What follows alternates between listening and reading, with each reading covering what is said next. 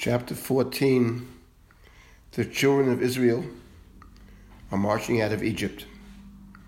In fact, at the very end of chapter 13, the Torah says that Bisharach Paro Ta'am, when Pharaoh sent the people out, V'ronacham Elohim derech eretz plishtim ki karovu.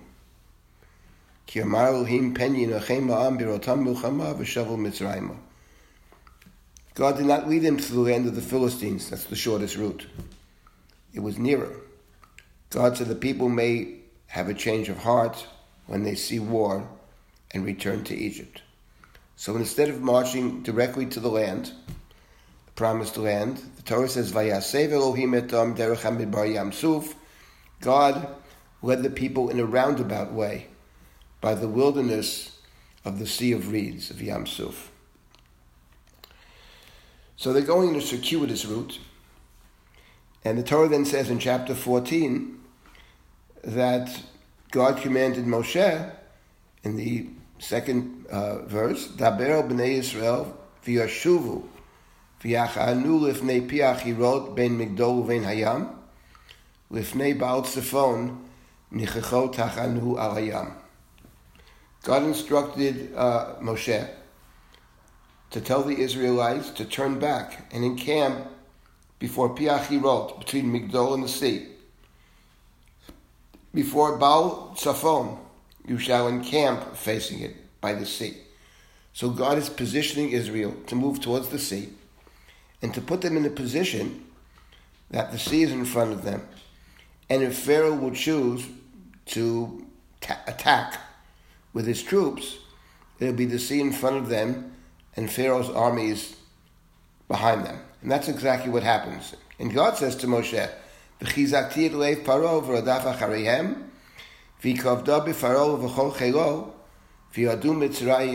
Adonai, v'yasu chen.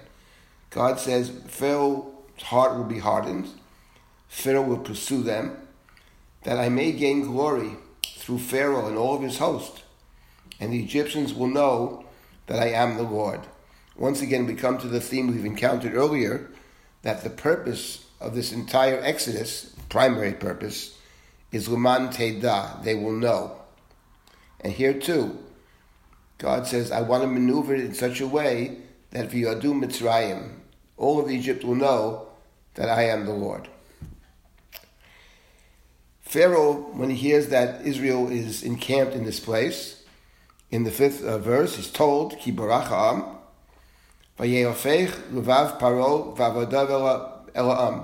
Pharaoh's heart changed towards the people, and. The servant said, "What did we do?" It's, uh, I think, at this point, interesting to reflect that earlier, when Israel leaves Egypt, Pharaoh went to speak to Moshe, and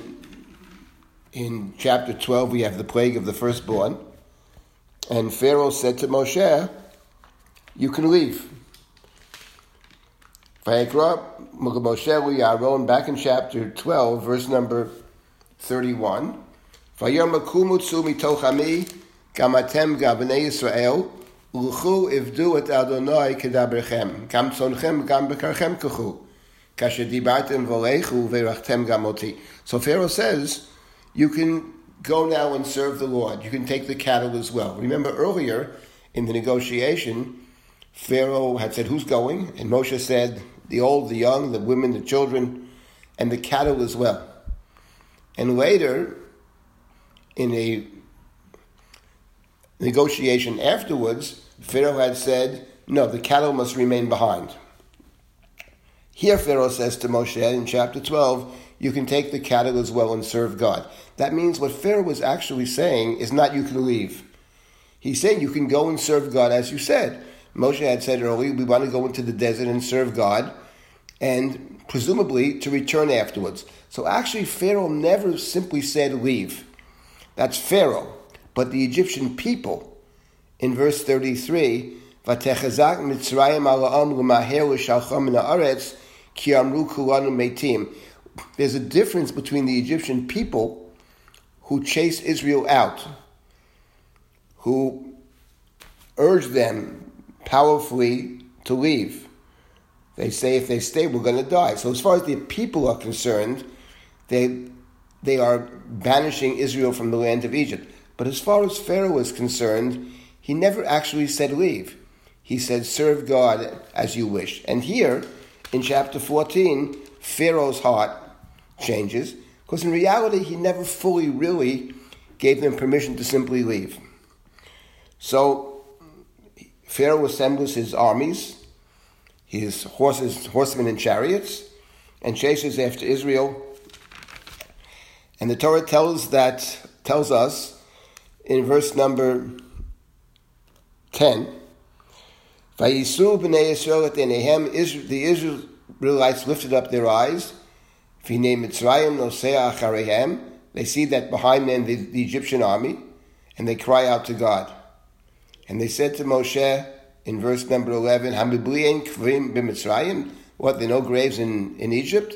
That you took us to die in the desert? Mazoto what have you done? We told you this earlier. Leave us alone. Let us serve Egypt. We'd rather die, we'd rather serve the Egyptians than die in the desert. Vayoma Moshe La'am, in verse 13, Al Tiral, don't be afraid. Hityatzvu uru'uat Yeshuat al Dunaya sheyaseh lachem hayom. Stand up and witness the redemption of God that God will do for you today. Et As you have seen the Egyptians today, you will see them never again. Adonai yilachem lachem v'yatem tachabishun. God will fight. You shall be silent. Hold your peace. It's interesting to look at this, these verses, but Moshe's instruction to the people to stand up and witness and be silent and see in the words of the Torah Yeshua, the salvation of the, of the Lord. It's interesting to read these verses in chapter 14 in light of verses we read later in chapter 17. Chapter 17, the Torah tells us in the second half of chapter 17 that the Amalekites attacked Vayavo Amalek. And Moshe said in that chapter, in chapter 17, Vayimam Moshe Yehoshua b'charlanu anoshim v'tzehi lachem b'amalek. Moshe said to Joshua, it's the first time we encounter the name Yehoshua, which sounds very much like Yeshua, salvation. Go out, choose men, and fight against Amalek. Machar anochi nitzav arosh hagiva. I will go and stand on the top of the hill, and the staff of God will be in my hand. And Yehoshua did so. And Yehoshua gathered the people to fight against Amalek. So it's interesting that in the case of Amalek, it talks about Moshe commanding Yehoshua, and he is to gather uh, the army and to and to go to war to fight a battle. But in, in terms of the Egyptians, it says quite the opposite. Simply stand, hityatzvu, not anochi nitzav rosh hagiva of chapter 17. I will stand on the hill and you fight below. But hityatzvu uru'u, simply see, witness God's redemption. In the case of Amalek, chapter 17, the chapter ended by saying that God has an eternal battle against Amalek. Go and tell Joshua to write this, write this down in a, in a, in a book and, and, and put in Joshua's ears that I will fight against Amalek uh, in every generation, and I will defeat Amalek. But the war against Amalek is midar dar is from generation to generation. In contrast to chapter 14, when it comes to the Egyptians, you will never see them again. So something changes actually later on. In the story of Amalek, Israel's marching in the desert. Amalek is an enemy against whom the people have to be mobilized. But in our chapter, in chapter 14, the entire focus is not on the people. The focus is on God who set up the entire war to begin with. God maneuvers Israel into a position as bait for the Egyptians so that God can continue to wage God's war.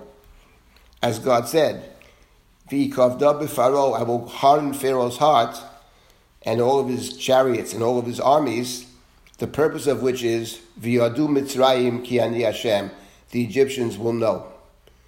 So that story, chapter 14, is part and parcel of the Exodus, which is all about God's salvation. The slaves do very little. They can act as witnesses, they can obey. But it's God's war. It's God's war against Mitzrayim. Later in chapter 17, it's not only God's war, it's God's war, but it's the people's war as well.